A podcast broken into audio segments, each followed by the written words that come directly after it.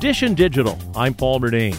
Amazon is taking aim at Apple with its first premium iPad alternative, the Fire Max 11. If you want a big tablet at a low price, this is great. Deal Secrets Rick Broida says it has a big 11 inch screen and is packed with a lot of features. It's a little more stylish looking. It has a better screen. It has more power under the hood, better accessories, and most notably, Amazon is offering a keyboard and stylus with the idea being that you could maybe be productive with it. You know, you could use it in place of a laptop. But there are some drawbacks. The pen is not great. For starters, there's not a lot of apps that really support the pen.